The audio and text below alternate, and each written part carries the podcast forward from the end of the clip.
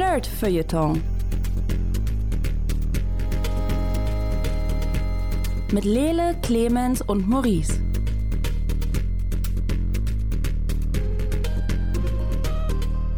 Hallo, herzlich willkommen hier beim Nerdfilter Podcast. Wir schreiben Folge Nummer 81 und mit mir hier im Hosenstudio ist Lele Lukas. Aber bald sind wir richtige Rentner. Ja, ich freue mich schon drauf. Ähm, und auf der anderen Seite Clemens Serbent. Also wenn du mit 81 noch nie in Rente bist, Nele, dann Meinst du, das steht, oh Gott. Als jemand, der das Rentensystem falsch. von innen gesehen hat, ist mein Name Maurice Mathieu und ich kann euch sagen, Rentenalter wird auf jeden Fall über 80 angehoben, gar kein Ding. Bis dahin haben wir aber ein buntes Potpourri an Themen mitgebracht. Ähm, unter anderem redet äh, der liebe Lele über äh, Exandria Unlimited, den Critical Role Dungeons and Dragons Webserien Nachfolger. Ich, ich, bin gespannt, wie es jetzt damit weitergeht. Äh, außerdem mhm. hast du dir einen, einen Anime-Streaming-Service angeguckt, äh, der so ähnlich ist wie Crunchyroll, aber neuer. Wie heißt der nochmal? Das ist äh, Azuki und der, der Untertitel ist Your Digital Manga Café. Mhm. Also nur Manga, kein Anime. Ah, ah, okay, so rum, alles klar. Äh, also eher so wie, wie Comixology, okay, get it. Mhm. Ähm, dann haben wir außerdem äh, noch ähm, die Serie Sweet Tooth, die sich der liebe Clemens angeguckt hat und die Netflix aggressiv Yo. versucht in mein Gesicht zu schieben. Ich bin nicht über die ersten zehn Minuten hinausgekommen. Ich bin gespannt, äh, warum du so begeistert bist davon.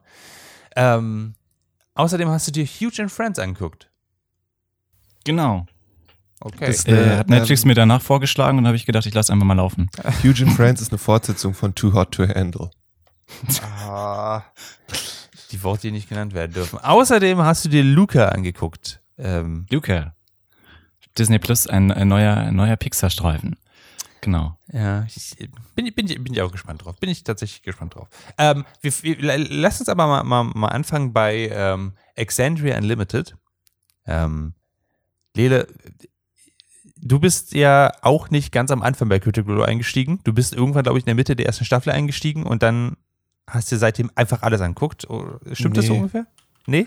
Äh, das, also im Prinzip ist es so, dass ich versucht habe, den Anfang zu hören und bei der ersten Staffel irgendwann nach sechs, sieben Folgen rausgefallen bin. Yes. Ähm, bei der zweiten Kampagne habe ich ein bisschen länger durchgehalten. Ähm, bin dann aber auch irgendwann runtergefallen. Und jetzt ist bei denen Sommerpause quasi ähm, zumindest was den großen Cast angeht. Und deswegen haben sie so eine kleine Sommerkampagne äh, gestartet. Mhm. Die heißt Exandria Unlimited ähm, und spielt in Exandria, also in dieser Welt, die Matt Mercer da zusammengebastelt hat und hat zur Hälfte Menschen, die wir schon aus ähm, den anderen Kampagnen kennen. Also genau. Liam O'Brien ist mit dabei ähm, und Ashley Johnson. Matthew Mercer, der sonst der DM ist, äh, spielt selbst mit, was sehr, sehr cool ist. Er spielt einen ziemlich dummen Zauberer ähm, mhm. Und immer wenn irgendwie Investigation oder so ist, muss er minus eins machen. Das ist sehr unterhaltsam. Und dann gibt es eben einen anderen DM und noch zwei weitere äh, Mitspielende, die ich jetzt für meinen Teil noch nicht kannte. Menschen, die die ganze Zeit Critical Role hören oder gucken, haben die bestimmt schon gesehen.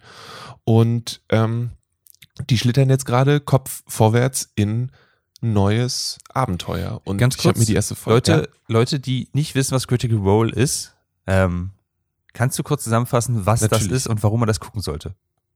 Es sind größtenteils ähm, SchauspielerInnen, die, also äh, wie sagt man, SynchronschauspielerInnen, die zusammen Dungeons and Dragons spielen.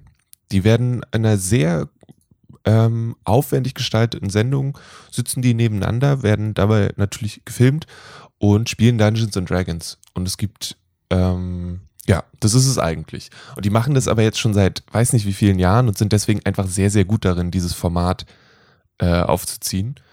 Ähm, und ja, sie haben ihre eigenen Charaktere gebastelt. Man merkt, dass sie vorher schon ein, zwei so Test äh, Sessions gemacht haben. Diese hier fängt tatsächlich damit an, dass sie ein bisschen verteilt sind und alle einen riesen Hangover haben. Und ich glaube, das Erste, was Matthew Mercers Charakter probiert, ist eine äh, Taube Drogen zu verabreichen. Ähm, die Taube möchte aber nicht, weil er einen schlechten Animal Handling Check, Check würfelt. Mhm. Ähm, Ja, es ist ziemlich unterhaltsam, weil die haben echt viel Spaß dabei. Die sind alle, spielen alle herrlich dumme Charaktere irgendwie auf so eine gewisse Art und Weise. Und es ist einfach, ich, sagen wir so, ich guck so, also ich habe sonst nicht viel anderes geguckt, aber ich finde, die sind genau zwischen einem Schauspiel, was ich irgendwie unangenehm finde, weil die halt nicht wirklich, also weil sie das halt nur mit ihren Stimmen machen und ein bisschen mit ihren äh, Verkleidungen, nur ein kleines bisschen, aber es ist nicht so überzogen und also ein bisschen in die Richtung und ein bisschen halt einfach lockeres D&D-Spielen von sehr sympathischen Menschen. Ähm, und genau in dieser, in dieser goldenen Mitte sind die drin. Und ich habe schon so ein paar andere Sachen geguckt, wo die dann so sich voll in ihre Charaktere reinversetzen. Und da ist es dann immer so ein bisschen so, okay, ähm, wir, wir wollten irgendwie hier ein entspanntes Spiel spielen und nicht ähm, die Düsternis neu entdecken.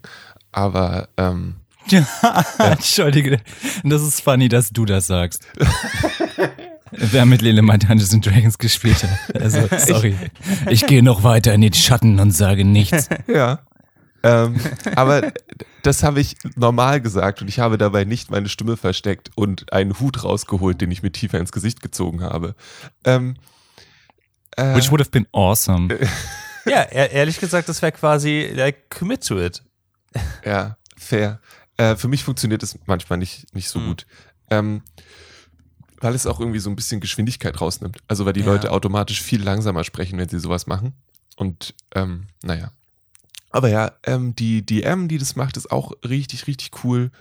Ähm, und es macht ist einfach ganz anders als Critical Role sonst und trotzdem sehr ähnlich. Und das mag ich jetzt erstmal für die erste Folge und wir werden sehen, ob ich es schaffe, da tatsächlich dran zu bleiben.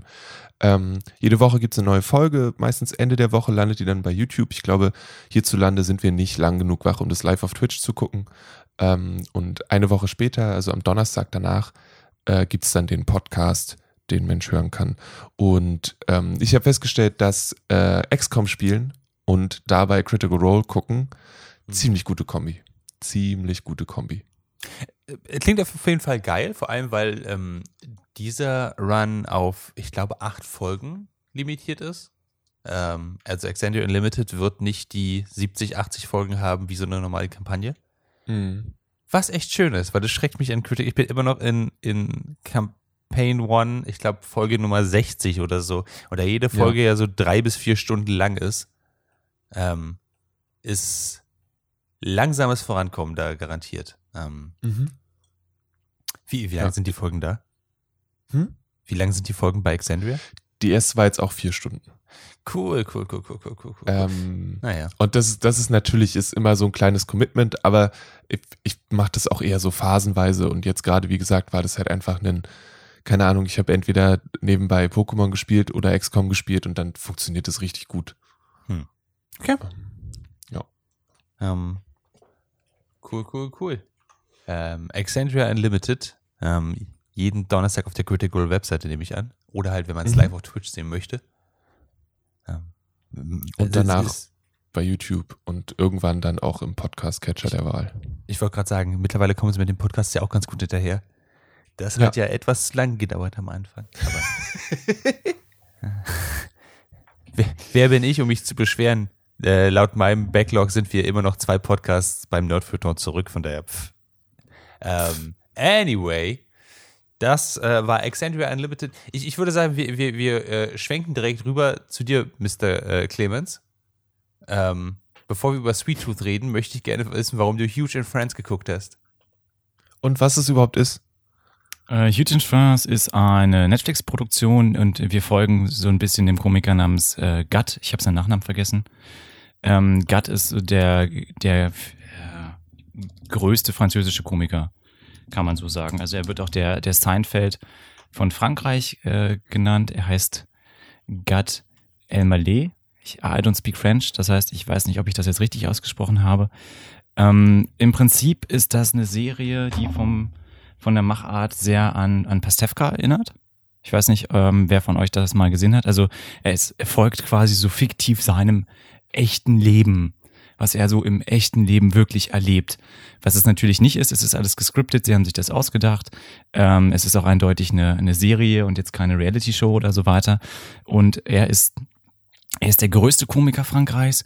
Er lebt da wie ein König. Äh, er hat, er hat Groupies, er isst Kaviar, er trinkt Champagner, er ist äh, unheimlich reich. Mhm. Seine Ex-Frau und sein Sohn leben aber in Los Angeles.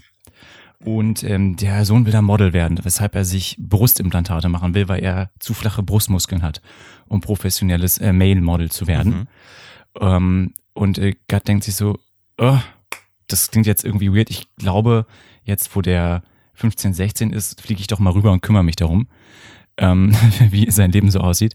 Und er kommt nach Los Angeles und muss mit der Situation leben, dass ihn keine Sau kennt because he's huge in France, aber so international und äh, in den USA, das ist egal. Das wird ihm auch am Flughafen direkt gesagt. Er so, ah, ich bin Komiker, ich bin erfolgreicher Komiker. Und er holt dann immer so sein, ähm, auf eine unheimlich peinliche Art und Weise, die Szene gibt's öfter, er holt sein Smartphone raus und zeigt den Leuten sein Stand-Up-Programm auf YouTube und die sind so, and that's funny over there. Mhm. Okay, das heißt, er bombt da schon mal richtig. Er kriegt einen Assistenten zugeschustert, damit er sich da ein bisschen umschauen kann in LA, der war der Assistent von David Spade, steht in seinem Lebenslauf. Er lernt dann aber, dass wenn da so ein Sternchen dahinter ist, dann heißt das, man hat den Assistenten assistiert. Das heißt, er war der Assistent von ganz vielen Assistenten ähm, und soll dem jetzt helfen, sich da in Los Angeles zurechtzufinden.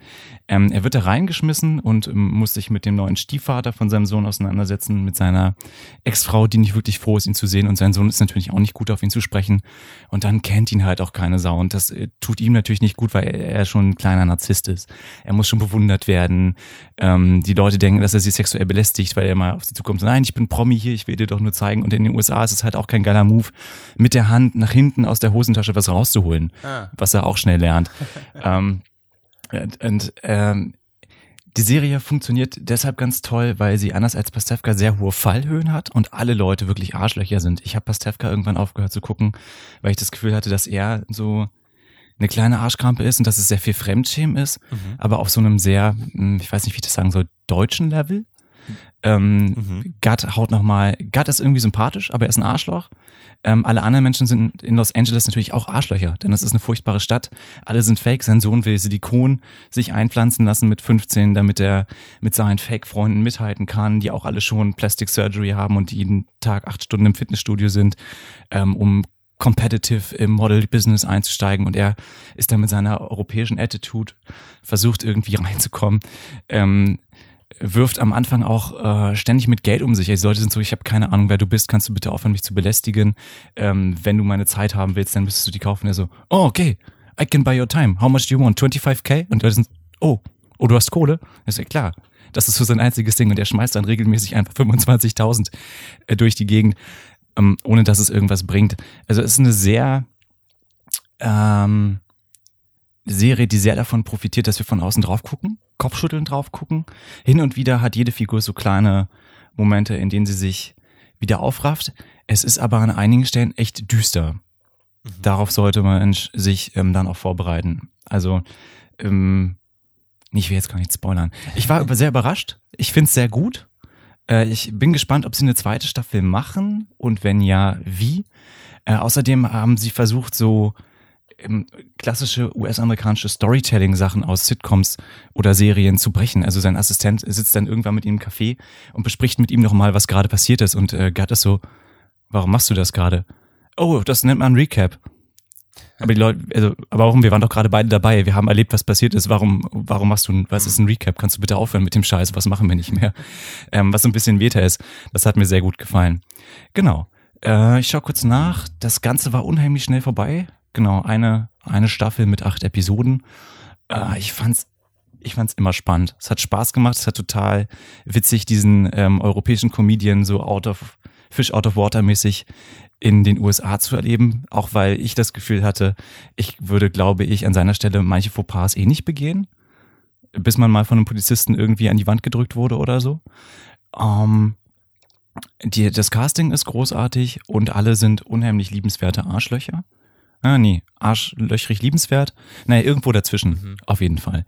Genau, das ist Huge in France. Konnte ich euch das Ganze schmackhaft machen? Ja. Ja, ich würde tatsächlich, ich bin jetzt ein bisschen interessiert dran. Ich finde es so spannend, dass, also die Serie ist ja auch schon von, ich glaube, 2019. Ich finde geil, dass, dass Netflix halt so vielen Comedians einfach ein Budget gegeben hat und meint, ey, mach doch mal einfach eine eigene Show draus. Wird bestimmt witzig. Und in den meisten Fällen stimmt es offenbar auch. Ähm, also bei dem, was ich jetzt gehört habe, jedenfalls klang das ziemlich gut. Ich weiß nicht, ob ich acht Episoden davon durchhalte, aber da ich tatsächlich hin und wieder äh, auch wirklich so, so ein Pastewka-förmiges Loch in, in meiner, äh, in meinem Leben habe, finde ich gar nicht übel, wenn du das so sehr mit der Serie vergleichst. Ähm, äh, ich komme nämlich. Nur dass, nur, dass es alles halt ein bisschen größer ist. Ne? Genau. Pastewka war halt nie in Los Angeles oder so. Oder trifft halt, also er trifft halt auch auf Jerry Seinfeld zum Beispiel, ne? der ihm dann sagt so, ah, wer bist du? Ich bin der Jerry Seinfeld von Frankreich. Wer sagt das? Können wir das ändern? Ich bin mir nicht sicher, ob ich das mag. Also, ähm, und irgendwann ist er auch, er ist auch ganz oft super needy und äh, sieht dann einen Komiker in einem Club, den er nicht witzig findet und denkt sich dann, ich FaceTime jetzt Jerry Seinfeld, damit der dem sagt, dass er nicht witzig ist, weil der Komiker ja nicht weiß, dass ich der Jerry Seinfeld von Frankreich bin. Also er ist da ähm, offensichtlich ein großer Star, aber da ist eine äh, super witzige Unsicherheit in ihm. Also er hat einen ganz hohen Geltungsdrang, den er nicht befriedigt bekommt und daher kommt sehr viel von der Comedy. Siehst du, genau wie bei Pastewka. Und gut, die hatten keinen Jerry Seinfeld, aber die hätten immerhin einen Markus Maria Profitlich. Also geht alles in dieselbe Richtung, nur halt mit weniger Budget. Ähm, Und Helmut Kraus, den Herrn Paschulke aus Löwenzahn. und Axel Stein, ja, ja. ähm, ja, ja. Ähm, genau, nee, aber ansonsten finde ich das ziemlich spannend. Lele, wie sieht's bei dir aus? Äh, ich glaube, ich würde 10.000 Tode sterben, während ich versuche, dem Menschen dabei zuzugucken, wie er in Amerika Leuten sein Telefon zeigt, um sie davon zu überzeugen, dass er der Seinfeld von Frankreich ist. Ich würde Deswegen gerne einen Live-Track mit dir, mit dir sehen äh, oder hören. Ähm, Oh ja, es ist, Patreon-Goal. ja, genau. Äh, äh, liebe Menschen da draußen, ihr wart noch niemals, nehme ich einfach mal an, vielleicht irre ich mich ja total, äh, ihr wart noch niemals mit äh, dem Lele im Kino und habt ihn in einer Fremdschämen-Szene neben euch gehört, weil Lele hat physische Schmerzen in diesen Momenten ähm, und lässt das auch Leute um sich herum wissen. Was ich mittlerweile wegen Corona auch echt vermisse tatsächlich. Ähm, Währenddessen war es immer so mittel, ne? Ach, während- während- während- währenddessen war es eher verwirrend. Als ich dann wusste, worauf ich mich einstellen muss, war das gar kein Problem mehr. Aber ich dachte immer, dass du wirklich Schmerzen hast in dem Moment. Von daher, Genau alles gut. deswegen. Ähm, deswegen, ich würde gerne einen Live-Track davon hören, wie, wie du Huge and Friends guckst auf Netflix. Oh. Ähm, aber wie Clemens schon sagte, Patreon-Goal dann halt. Ja. Es, äh, oder wir machen so ein, so ein Watch Together bei Twitch draus. Ähm, Ah, das wäre nice. Aber nur im, äh, im, in einem, in einem äh, Pool. Hm. Indoors. Ich, das kriegen wir hin. Cool. Ähm, ja, mu muss man, muss man ein Gefühl für amerikanische Comedians haben und sich damit auskennen, um die Serie zu verstehen? Also, wenn ich jetzt, also ich weiß, Mm. dass Seinfeld ein großer Dude ist, aber ich habe jetzt kein, ähm, nicht so ein gutes Gefühl dafür, was, was den spezifischen Humor von Seinfeld ausmacht. Kann ich trotzdem äh, Huge in France gucken oder fehlt mir dann Ja, was? Seinfeld und äh, das Ganze, das ist kein ähm, großer Handlungsstrang. Okay. Es geht schon sehr viel mehr um sein Privatleben und ähm, ähm, seine Selbstzweifel dann später auch. Es ist jetzt gar nicht so, dass du irgendwie einen großen Plan von der Comedy-Szene in den USA haben musst ähm, oder dich mit, den, ähm, mit dem Humor da besonders auskennen musst. Das ist es gar nicht. Okay. Hm. Cool, cool, cool. Okay. Äh, Huge and Friends ist auf Netflix, falls ihr angucken möchtet. Nur acht Episoden. Guckt sich, so wie Clemens erzählt hat, relativ schnell weg. Ähm, und wenn man dann ganz viel Zeit noch hat, dann sollte man anfangen, äh, vielleicht äh, nicht weiter Netflix zu gucken, sondern sich das Netflix für Mangas zu holen. Äh, A- Azuki heißt das Ganze, richtig, Lele? Ja. Ähm, Äh, ist jetzt am Donnerstag, also am, nicht Donnerstag, am 30. Juni an den Start gegangen, ähm, marketet sich als digitales Manga-Café ähm, und ist eben so eine Art Netflix für Manga, insofern als dass über 175 Manga-Reihen da zur Verfügung stehen, wenn Mensch sich ähm, den Pseudo-Premium-Account besorgt, der dann 30 Tage hält, kann man kann Mensch alles lesen, was da ist. Und äh, das ist eigentlich ziemlich cool. Die größten, Großteil der Sache kommt vom amerikanischen Teil von Kodansha. Es ist ein es ist ein unglaublich breites Angebot. Da sind Sachen von Ähm, jetzt überlege ich gerade, was, was kennt. Das ist zum Beispiel Blame ist da mit dabei, Attack on Titan kann man da lesen, wenn man möchte. Ähm, und halt aber auch total viele Sachen, von denen Menschen wahrscheinlich noch nie gehört haben. Ich äh, war total froh, weil ich endlich meinen allerliebsten äh, Mixed Martial Arts Manga legal und in Gänze lesen konnte. Ähm, und lese mich gerade durch Fire Force und habe damit eigentlich ziemlich viel Spaß. Es ist herrlich dumm und aber sehr gut gezeichnet. Ähm, und es ist eben wie, ja, man, es gibt ewig viele Manga, aus denen ein Mensch auswählen kann. Dann klickt man sich da durch und liest die.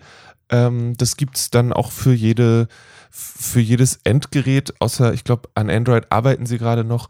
Ähm, und das sehr am Anfang der Service. Äh, ich hoffe, dass sie das dann auch irgendwann hinkriegen, dass wenn ich auf meinem Telefon was weitergelesen habe, dass ich dann auf dem Computer direkt da weiterlesen kann und dann später auch auf dem Telefon genau da weiterlesen kann.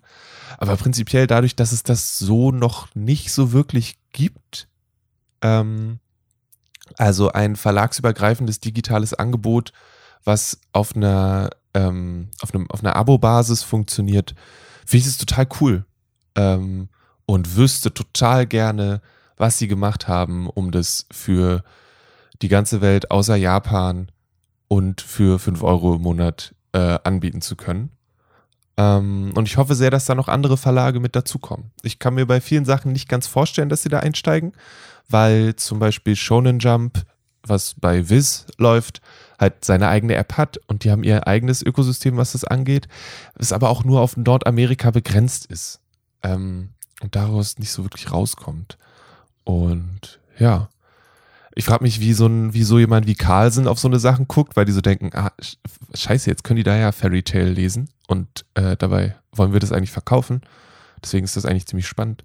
Und genau, wenn ihr also, wenn es so Manga gibt, die euch interessieren oder wenn ihr generell daran Interesse habt und da mal reingucken wollt, dann ist es einfach eine super einfache Möglichkeit, Sachen auszuprobieren und das auf legale Art und Weise zu tun. Und ich finde das sehr, sehr cool, dass diese Möglichkeiten immer äh, vielfältiger werden. Habt ihr Fragen dazu? Ich, äh, ich klicke mich gerade so ein bisschen durch und finde es relativ, äh, relativ spannend. Äh, ich, ich, dazu sei gesagt, ich brauche ja eigentlich nichts in meinem Leben dringender als einen weiteren Abo-Service. Mhm. Ähm, aber äh, natürlich ist es geil, dass, äh, dass theoretisch die Möglichkeit gibt, sowas auch unterwegs zu lesen und so und äh, das auch auf dem Handy zu haben. Das finde ich schon relativ cool. Ähm, wir haben ja schon mehrfach über so eine Sachen geredet, wo man ähm, auch so schnell neue One Piece Sachen oder so einfach online lesen kann. Ähm, auf einem legalen Weg. Ich, ich, mich überrascht wirklich genau wie dich, Lele, dass es, dass ich kein VPN brauche, um mir die Sachen anzugucken. Das ja. ist ja meistens so das Ding. Äh, gerade wenn es um Licensing-Rechte geht für relativ erfolgreiche Serien. Ähm, ich, ich, bin mir sicher, ob ich mir das holen würde, also Geld dafür ausgeben würde äh, an diesem Punkt, weil es ist schon re relativ limitiert. Ich glaube, sie haben jetzt unter 200 äh, Manga-Serien da drin. Also geht schon, ist, ist okay. Ja, aber gleichzeitig, also wann liest du denn 200 Manga-Serien? Naja, nee, ich bin, ich bin interessiert an vielleicht dreien. Ja, das stimmt. Also, also so oder so bin ich interessiert an dreien. Mehr, hm. mehr brauche ich erstmal nicht, aber äh, ich gehe jetzt auch meine professionelle Art, wie ich äh, an Popkultur rangehe. Ich gucke mir die Bilder an und gucke, ob mir die Cover zusagen. Wenn sie mich äh, nicht zusagen, dann lese ich niemals. Ähm, ja, kannst Inuyashiki lesen. Ja, das habe ich ja, genau das habe ich auch gesehen. Inuyashiki habe ich ja schon aufgemacht. Und dann hätte ich gedacht, Alita und äh, vielleicht, äh, um mich nochmal über Attack on Titan aufzuregen. So, ja. Cells at Work vielleicht noch, wenn ich, wenn ich, äh, wenn ich noch einen Ausgleich brauche. Aber ansonsten ist mir nichts so richtig aufgefallen. Ähm, mhm. Was ja aber auch nicht super schlimm ist, da sind also so wie ich das äh, sehe, sind da eine Menge Sachen drin, die, die mir von Anfang an nicht so richtig aufgefallen wären. Was nichts Schlechtes ist, dass das äh, auf, auf, an einem guten Ort quasi zusammengetragen wird. Ich sehe gerade nicht so richtig, dass ich es lesen würde, aber ist cool.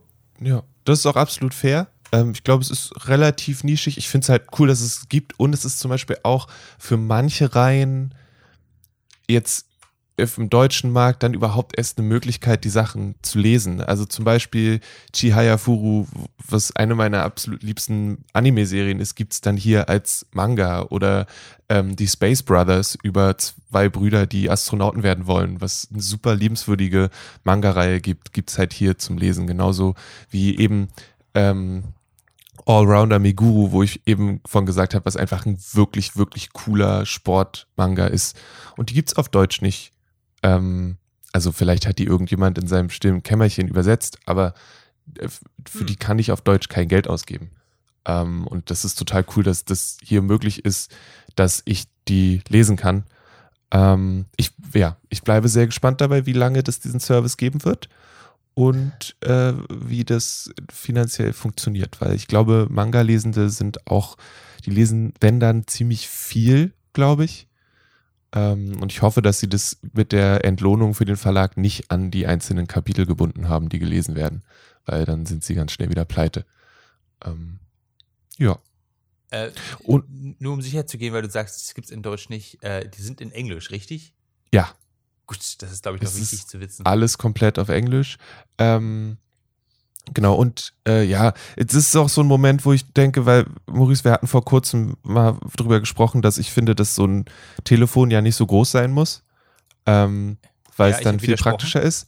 Mhm. Und äh, du warst anderer Meinung und jetzt bin ich auch so, dass äh, Manga auf diesem kleinen Telefon lesen geht.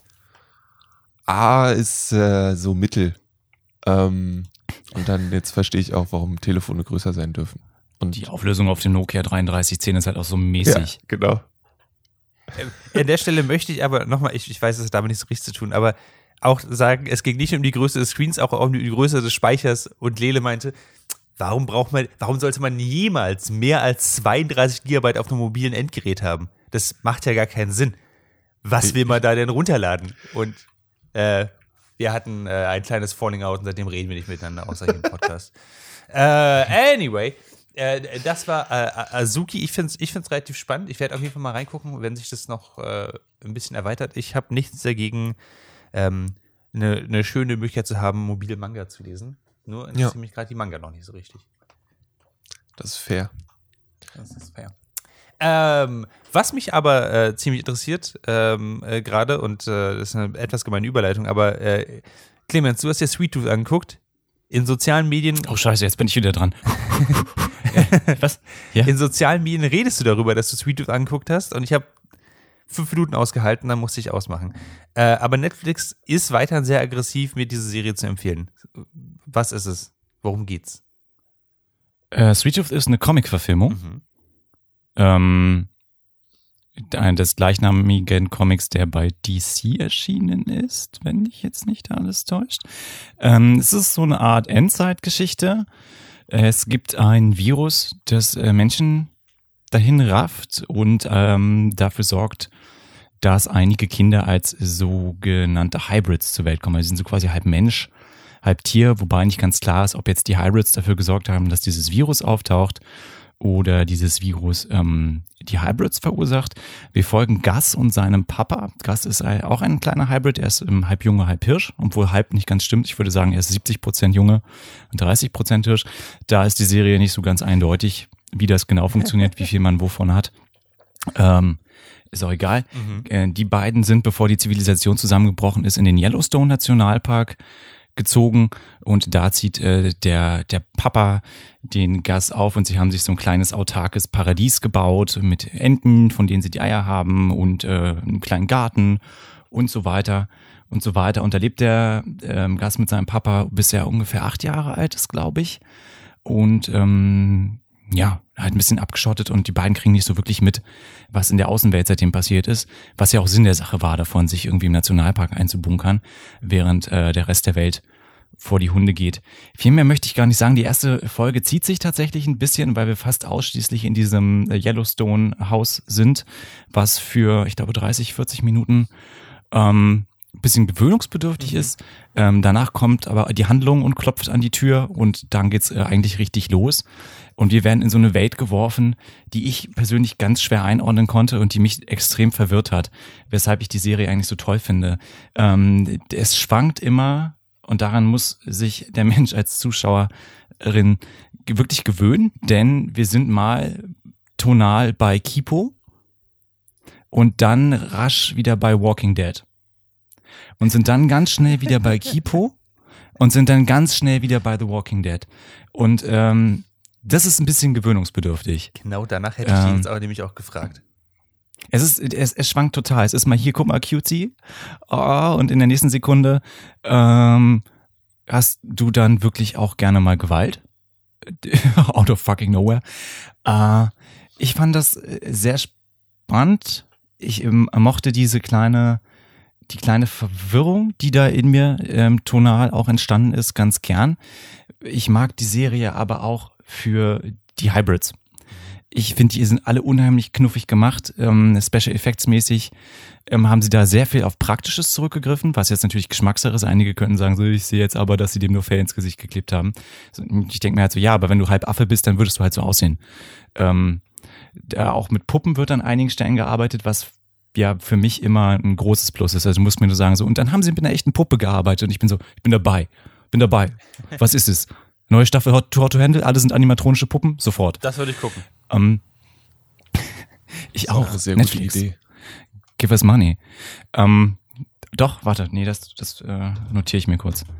Alle sind Puppen. Das erinnert mich so ein bisschen daran, hat, hat nicht ähm, Lele vor kurzem in unserem geheimen Nerdfilm-Gruppenchat den, den Link zu, ich glaube, Love is Blind äh, geschickt, wo sich die Leute seltsames Zeug ins Gesicht kleben, äh, Oh ja, stimmt. Die um werden komplett als- aufzutreten oder so. Ja, die werden komplett verkleidet, also ähm, dass man sie nicht mehr erkennt, inklusive Hand, also sie kriegen quasi Furry-Kostüme und ähm, müssen dann auf Dates gehen und äh, sich kennenlernen, ohne zu wissen, wie die andere Person aussieht.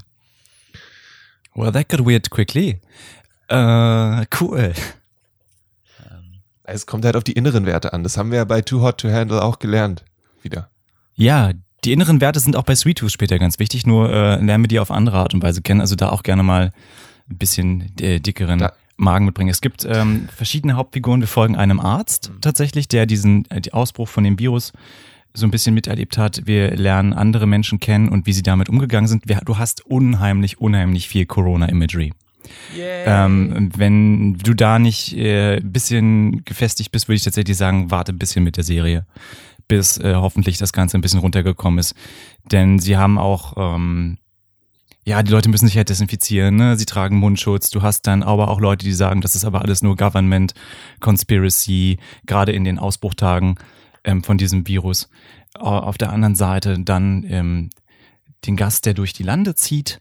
Ah, Ich will jetzt gar nicht, ich muss immer, sorry, ich muss immer ein bisschen zurückrudern, weil einfach, weil ich von der Serie tatsächlich gar nicht so viel vorwegnehmen möchte. Du hast wirklich coole Figuren. Ähm, auch deshalb interessant, weil die eben aus dem Kipo-Universum und dem Walking Dead-Universum aufeinanderprallen. Ich mag ähm, Kostüm, ich mag Ausstattung.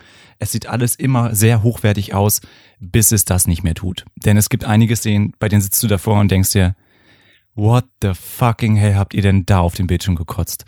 Was ist das denn bitte? Also da stehen sie zum Beispiel vor einmal vor einer Hängebrücke und du hast links und rechts den Brückenpfeiler, also so zwei Holzbalken und in der Mitte zwei Figuren und der ganze Rest ist offensichtlich Greenscreen und Computer.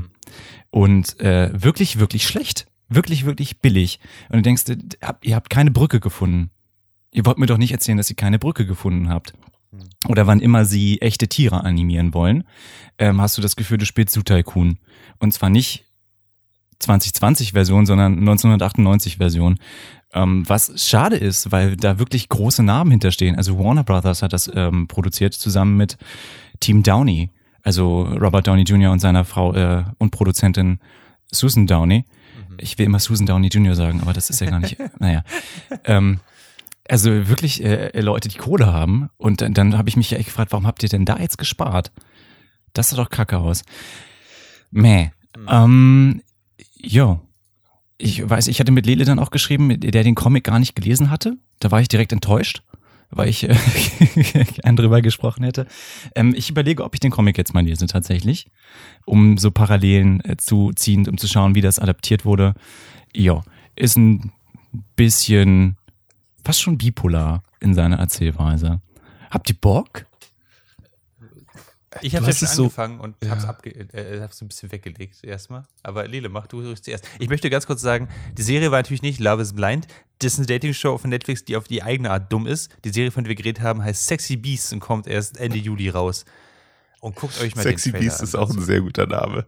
Ähm, äh, ich bin so mittel. Ich bin in die Comicserie, die ist mir immer nur über den Weg gelaufen, weil die während sie lief sehr, sehr äh, groß war eigentlich. Ich komme nur, bin nur mit den Geschichten von dem Autoren und auch, glaube ich, Zeichner Jeff Lemire, bin ich noch nie so wirklich warm geworden.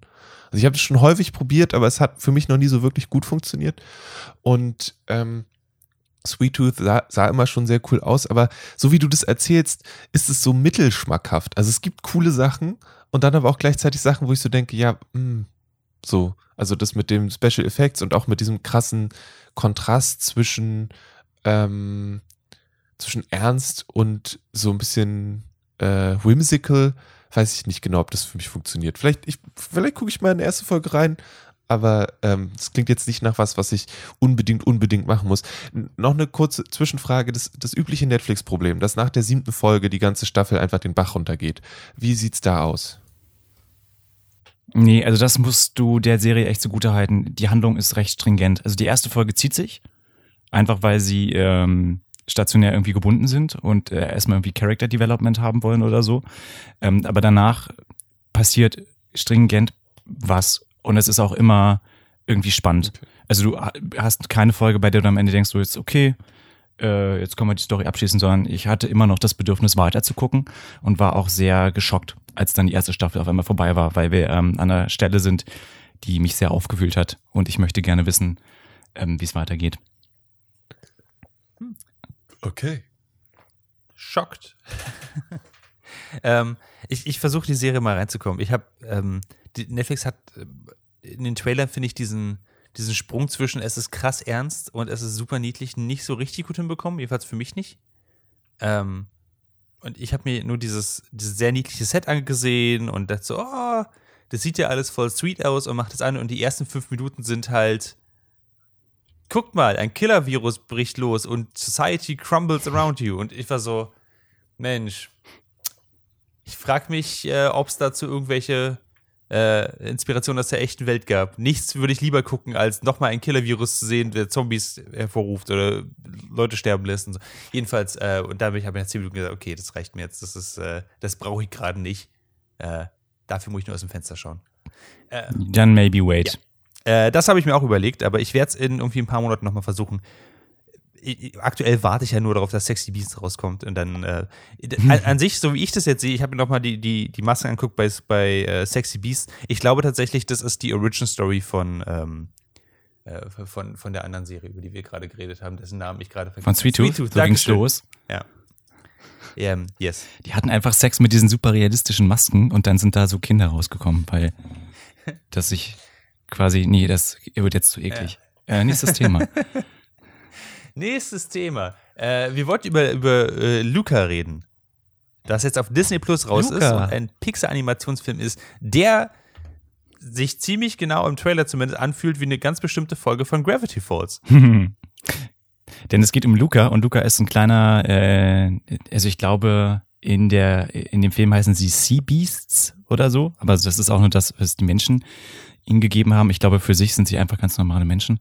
Ähm, also ein Merman oder ein, also auf jeden Fall irgendwas, was den Clemens triggert. Denn wenn Clemens irgendwas sieht, was durch Wasser schwimmt und aussieht wie ein kleiner Molch, mhm. ne, dann ist das jetzt scheißegal, ob das äh, Shape of Water ist oder das Monster von der Schwarzen Lagune. Ich möchte es adoptieren. Äh, mit Luca ging es mir da ganz ähnlich. Luca ist im wahrsten Sinne des Wortes, da haben sie es mal sehr ernst genommen, eine Fish out of Water Story.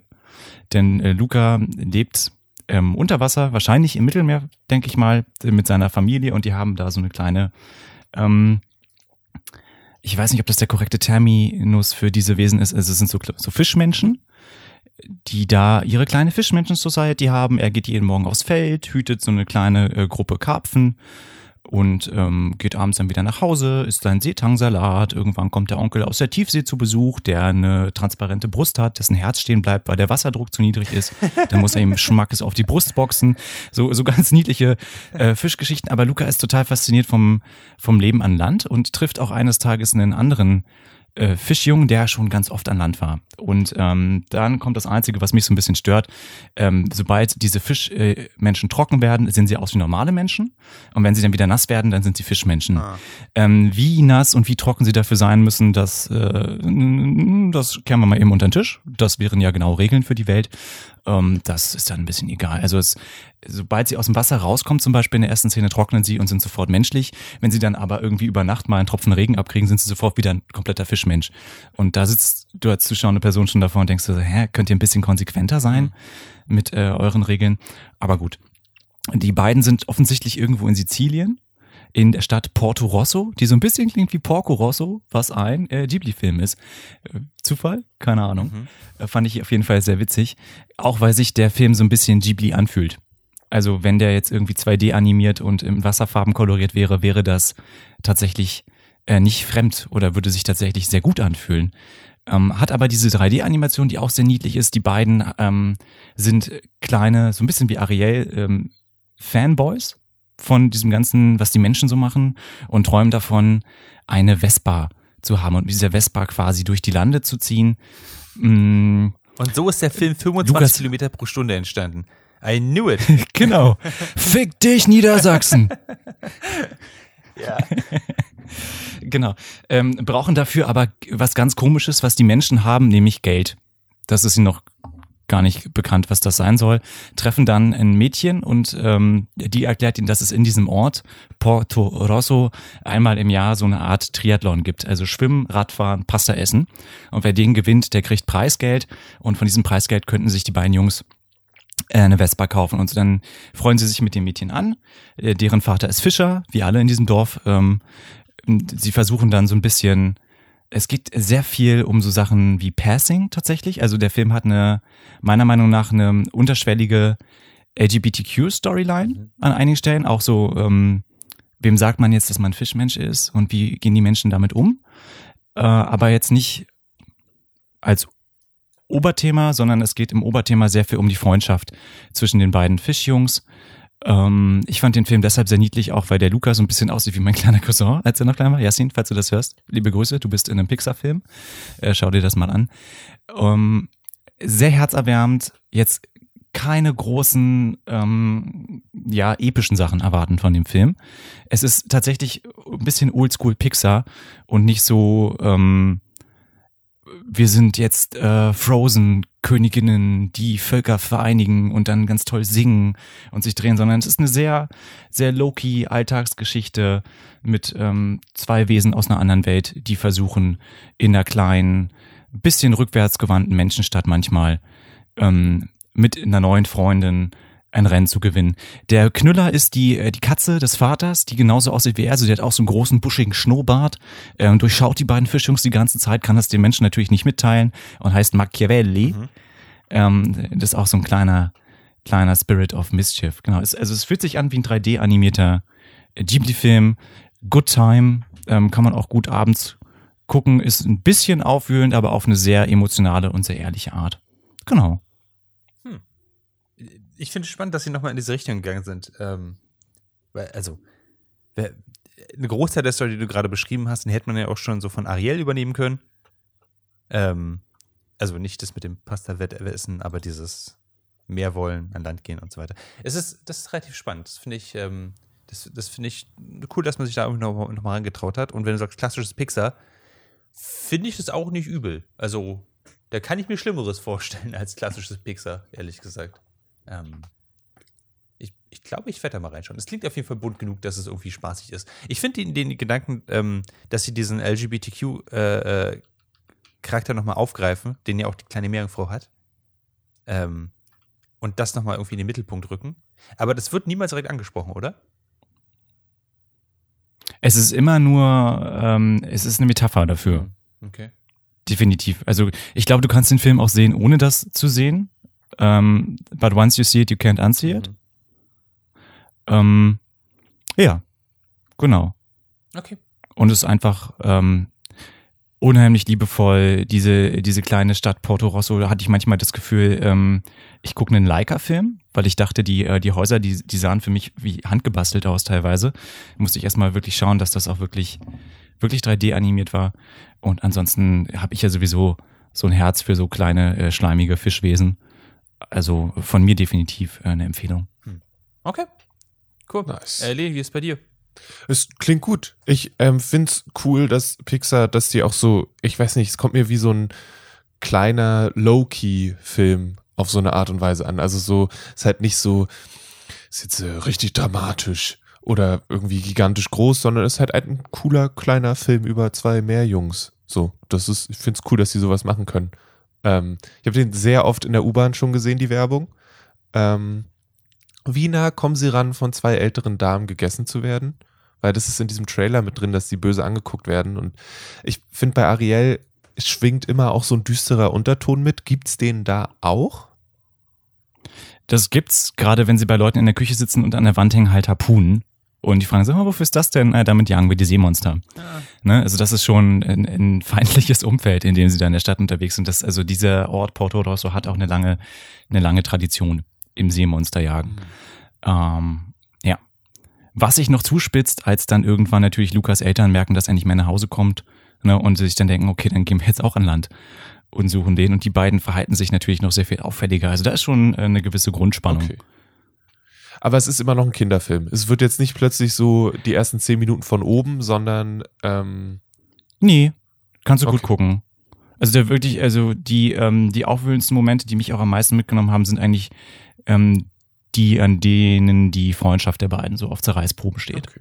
So, das war wirklich das, ähm, wo ich dann so, oh, das mochte ich jetzt gar nicht ähm, das Kind in mir gesagt hat, so das war jetzt doof. Ähm, der erwachsene Mensch, der irgendwie was mit Dramaturgie studiert hat, war gesagt, oh, das war aber eine, eine gute Szene. also nein, die sollen sich vertragen. Ja. Warum muss immer genau was Dramatisches passieren? Können die nicht einfach eine Bäckerei aufmachen oder so? Das ja, ist, ja, genau. Ja, das ist ich. Ja. Das ist was, was ich merke, je, äh, je, je mehr Sachen ich gucke, dass ich an irgendeinem Punkt. Kann es einfach eine Staffel geben, wo nichts passiert? Wo Leute einfach nur fröhlich miteinander sind? Muss das sein? Wo Leute einfach mal morgens mit dem Hund rausgehen, sich einen Kaffee ja, machen. Oder genau. Und äh, dann einen schönen Tag halt, haben. Manchmal ja. ist ja, das Ding ist ja irgendwie bei manchen äh, Teilen davon ist ja vorhersehbar, wo es am Ende landet. Also, mhm. keine Ahnung, ich habe letztens eine sehr unterhaltsame ähm, Romanze gelesen und dann war das so, ich weiß genau, dass sie am Ende wieder zusammenkommt. Wir müssen diesen Streit jetzt nicht haben. So. Also wir müssen jetzt nicht drei Kapitel darüber reden, wie ihr traurig seid und den anderen nicht mehr mögt, weil ihr danach kommt ihr eh wieder zusammen. Wir können das einfach skippen. Ich meine, ja, unnötiges Drama, aber auch einfach, auch nötiges Drama bin ich auch manchmal so, dass ich einfach sage, ich möchte. Walking Dead kann sich einfach mal einfach eine Staffel geben, wo sich vertragen alle, wo alles in Ordnung ist. Ja. Niemand holt Baseballschläger raus, sondern. Können wir nicht einfach eine, eine Stardew Valley Staffel von Walking Dead haben? Das ist ja tatsächlich richtig geil. Sie backen einfach nur die ganze Zeit Brot. Gibt auch keine Stürme oder so. Einfach nur, sie, am Anfang pflanzen sie was an, am Ende der Staffel ernten sie es. Das ist alles cool. Ähm, ich, ich werde ein bisschen langweilig in dieser Hinsicht, habe ich das Gefühl. Ähm, lasst uns schnell mal noch ein Spotlight machen, was, was äh, ihr alle so gerade konsumiert, äh, neben den Sachen, die ihr bereits konsumiert habt. Ähm, Lele, ich habe mir sagen lassen, dass äh, du äh, mal wieder unter die Videospiele gegangen bist und jetzt ein brandneues Eisen rausgeholt hast. Mhm. Was spielst du gerade? Ähm, also ich habe vorhin schon gesagt, dass ich XCOM spiele, aber sonst versuche ich zwischendurch immer mal ein bisschen Pokémon, die goldene Edition auf dem uralten äh, Gameboy SP, den ich glaube ich von meinem Cousin irgendwann mal bekommen habe, wo noch ein Sticker von irgendeinem Fußballspieler drauf ist, den niemand kennt. Ähm, und zwar haben wir äh, also Ronaldo oder so, keine nee, Ahnung. Wirklich, also wirklich, not, der hatte nie das Level von Ronaldo, dieser Mensch. Ähm, und äh, wir saßen letztens auf dem Balkon und haben, ähm, Hannah hat auch noch so einen alten Gameboy SP, die hat so einen silbernen mit so Tribal-Sachen drauf. Das sieht uh, sehr abgefahren auf. Yes, den ähm, ich auch. Und dann saßen wir zusammen auf dem Balkon und haben Pokémon Gold gespielt. Und ähm, danach habe ich, äh, halt, als wir fertig waren, habe ich halt das ausgemacht, zugemacht, weggelegt. Ne? Nächsten, selber Abend wollte ich ein bisschen weiterspielen und dann stand da, ihr Spielstand ist zerstört. Und ich war so, wow, habe ich irgendwas, bin ich irgendwo falsch abgebogen, was hast du gegen mich? Stellt sich raus, dass natürlich irgendwann passiert, dass bei diesen alten Gameboy Color ähm, Sachen die Batterie irgendwann alle ist. Und ähm, dann war das eine kleine Odyssee, was zu finden, um diese Schraube zu lösen, aber das habe ich dann auch hingekriegt und die Batterien gibt es ganz einfach bei DM und jetzt ähm, ist da eine neue Batterie drin und es funktioniert ganz ausgezeichnet und man muss dafür auch nichts löten oder so und ähm, das guckt mich so von der Seite an und ich glaube, ich habe mal wieder Lust, da dann wieder weiter zu spielen. Ähm, genau. Bisschen Pokémon Gold. Ist gut. Denn die besten Batterien sind immer noch DM-Batterien. Eine Packung volle Power. Kaching, kaching. Ja, haben wie sieht's bei dir Freestyle. aus, Ja. Jackson? Ähm, äh, erstmal ga- ganz kurz dazu, ich habe vor, vor kurzem ein Video gesehen, äh, weil wir gerade über Pokémon geredet haben. Äh, das nennt sich How Pokémon Became a Logistical Nightmare of Design.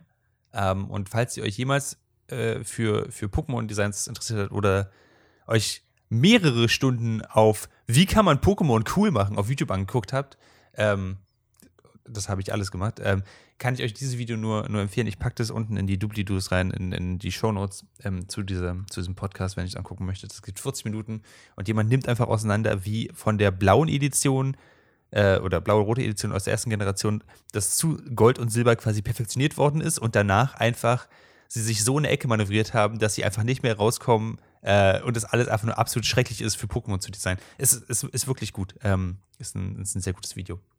Ähm, ich bin gerade dabei, Hollow Knight zu spielen, weil ich richtig Bock hatte auf ein, auf ein gutes Metroidvania und das ist, ähm, also Metroidvania im Sinne von, für Leute, die das Genre nicht kennen, äh, ist von sowas wie Castlevania oder auch Metroid inspiriert. Das heißt, man hat eine große Karte, die aus einzelnen abgeschnittenen Räumen besteht und man muss das alles irgendwie erkunden und es ist manchmal ganz schön schwierig. Man findet währenddessen aber neue Kräfte und kann dann alte Räume, äh, die man schon mal besucht hat, nochmal neu besuchen und ähm, kommt dann vielleicht ein Stückchen weiter oder kann einen anderen Ausgang wählen.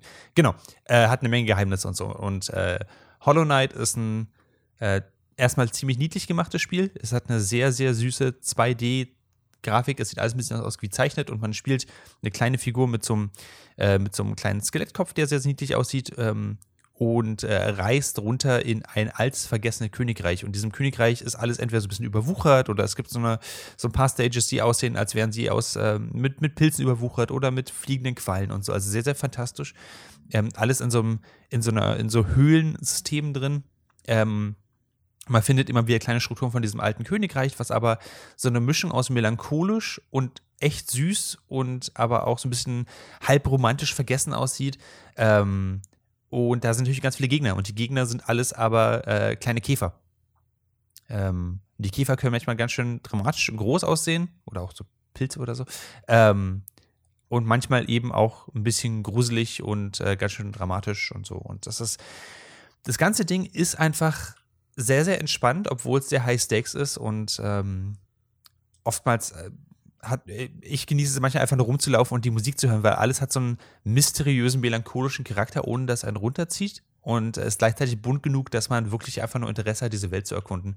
Und es hat so, die, die kleinen Sachen äh, verkaufen das für mich richtig gut. Um zu speichern, setzt du dich einfach auf eine Bank und schließt kurz die Augen. Und das ist so, das ist echt niedlich. Es gibt sehr viele kleine Mechaniken darin, die für mich richtig gut funktionieren. Ähm, genau, Hollow Knight. Ähm, kann ich euch nur empfehlen. Ich äh, erzähle noch mal ein bisschen mehr drüber, wenn ich es durchgespielt habe. Nice. Ähm, Clemens.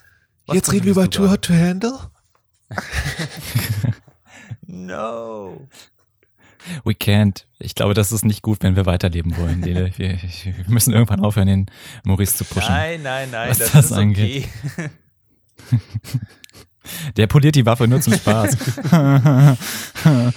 Äh, ich habe noch ähm, Disney Gallery The Mandalorian geguckt. Also Disney ist ja seit jeher dafür bekannt, dass die gerne mal zeigen, was so hinter den Kulissen abgeht. Das, was ja auch gerne gemacht wird, wenn du der größte ähm, Imagineer Magic äh, Movie Maker aller Zeiten bist. Das kann man Disney ja durchaus so zugestehen, dass sie da einer der größten Player sind. Und da geht es so ein bisschen ähm, darum, dass sie da, äh, es ist ein Making-of, aber es ist zeitgleich eine Talkshow. Du, was ist, was ähm, gehostet wird von äh, John Favreau, der das Ganze ja produziert, konzipiert hat. Äh, und der hat sowas früher schon mal gemacht, so eine Art Dinnershow, wo er Leute so zu einem Dinner fünf Personen an einen runden Tisch gesetzt hat und dann haben die über ihre Filmproduktion gesprochen. Das hat er jetzt quasi mit Disney nochmal aufgerollt. Sie essen dabei nicht, ähm, aber er hat einen großen runden Tisch und da sitzen dann zum Beispiel alle Menschen, die Regie geführt haben in der Staffel und sprechen über die Inszenierung oder alle Leute, die im Produktionsprozess beteiligt waren und sprechen darüber, wie wichtig das war, auch dass man George Lucas zum Beispiel mal am Set hatte äh, oder die MusikerInnen oder ähm, auch die ähm, darstellenden Personen natürlich. Und alle reden so im Prinzip darüber, was es für sie bedeutet hat, wie sie daran gegangen sind, wie der Prozess war, wie sie zum ersten Mal mit diesem ähm, Volume gearbeitet haben, also diesem digitalen Stage, mit diesem, ähm, was ja im Prinzip, ne, sie sind ja vom Greenscreen weggekommen und hatten einfach so eine große, runde ähm, OLED-LED ähm, Screen, in dem das Set war. Und der ging dann auch noch oben drüber. Das Ganze nennt sich jetzt mittlerweile im Filmsprech Volume, also man filmt in dem Volume. Und das Einzige, was du wirklich machen musst, ist, dass du das von innen befüllst. Und wie toll das aber war, dass das äh, sogar die Schauspielenden total geil fanden, weil ähm, du, egal wo du dich hingedreht hast, du hast immer die Landschaft gesehen. Ähm, also alle sind unheimlich begeistert wie kleine Kinder. Und das macht wirklich viel Spaß und zeigt mir nochmal, dass ähm, also Mandalorian für mich ganz viel gerettet hat. Sowohl das äh, Star Wars-Universum für mich weiter genießbar gemacht hat, als auch ähm, Filme machen als Kunst, Handwerk äh, und auch Business jetzt für mich nochmal wieder interessant geworden ist, weil ich gesehen habe, was ähm, möglich ist, wenn Leute sich wirklich daran setzen und sagen so, okay, ähm, wie haben die das damals gemacht? Wie können wir das ähm, heute machen, wie können wir ähm, die Limits pushen und zeitgleich der Original Vision treu bleiben. Ähm, super toll, super spannend. Ähm, ich habe wirklich kein negatives Wort, es sei denn, ihr könnt äh, Making-ofs überhaupt nichts abgewinnen. Dann ist das nichts für euch. Ähm, ansonsten gerne mal schauen, ähm, einfach, einfach um zu sehen, wie der ähm, Großmeister Werner Herzog auf eine Yoda-Puppe abgeht. Das ist super niedlich. Genau. Also Disney Gallery, The Mandalorian. Ähm, kann ich nur empfehlen. Cool. Habe ich bisher immer so ein bisschen ausgeblendet. Klingt aber eigentlich ziemlich cool. Äh, Gerade wenn es nicht einfach nur so ein. Ich, ich komme mit den Making-ofs aber nicht so klar, wo einfach jemand sehr gelangweilt und offenbar gestresst noch vom Set in die Kamera spricht. Mhm. Ähm, äh, Nee, aber das ist ja alles im Nachhinein, ne? An so einem Roundtable aufgenommen und genau das merkst du auch, die Leute haben es abgedreht, die sind so ein bisschen über das Projekt schon hinweg und können das jetzt von der Metaebene. Genau, und, und reden, auch, reden auch miteinander. Das, das, ist das Wichtige für mich. Ich, ich finde es halt. Richtig, es gibt ein Gespräch. Ja. Total gut. Ja. Ich, ich finde es immer sehr ätzend, wenn es halt einfach nur offenbar sie auf irgendwelche Fragen aus dem Off reagieren und absolut keinen Bock drauf haben. Von daher, das klingt nach einem coolen Making-of. Also, ähm, Disney Gallery hieß das, richtig? Genau. Cool, cool, cool, cool, cool. Ähm, haben wir also alle jetzt noch was äh, zu tun, äh, während wir auf den nächsten Podcast warten? Äh, in zwei Wochen geht es hier weiter beim Nerd Return. Geht währenddessen auf unsere Webseite www.dragonseateverything.com. Guckt euch die anderen Blödsinn an, die wir komplett machen. Äh, lasst uns vielleicht eine äh, ne, E-Mail da. Äh, info at dragonseateverything.com. Dann können wir ein bisschen drüber schnacken was euch gefallen hat, was nicht gefallen hat. Freut euch auch schon so sehr auf die, auf die Serie Sexy Beasts. Also ich kann es kaum erwarten, wenn ich nicht nur Too Hot to Handle ausblenden muss, sondern auch das, weil ich bin mir ziemlich sicher, dass meine beiden äh, äh lieben Mitmoderatoren äh, das gucken werden. Ach, wem, wem lüge ich was vor? Ich werde selber gucken. ähm, äh, außerdem ähm, äh, könnt ihr uns natürlich gerne auf Social Media stalken. Äh, ich bin dort als Ed Maurice Mathieu zu finden. Äh, Clemens, wie findet man dich auf Social Media? Äh, Ed Clemens Serbent. Und überall. Und Lele? Äh, Ed Kalle Blomqvist bin ich auf den Twittern. So, so sind wir alle unterwegs. Ansonsten hier in zwei Wochen wieder. Vielleicht könnt ihr uns währenddessen äh, äh, abonnieren, runterladen, zeigt uns eurer Familie im Gruppenchat, äh, bewertet uns bei Apple Podcasts, ähm, all, all das gute Zeug, um dem Podcast hier so ein bisschen auszuhelfen. Wäre wär echt Knorke von euch. Bis dahin, ähm, Habt ein schönes Wochenende und bis dann. Bye. Bis dann.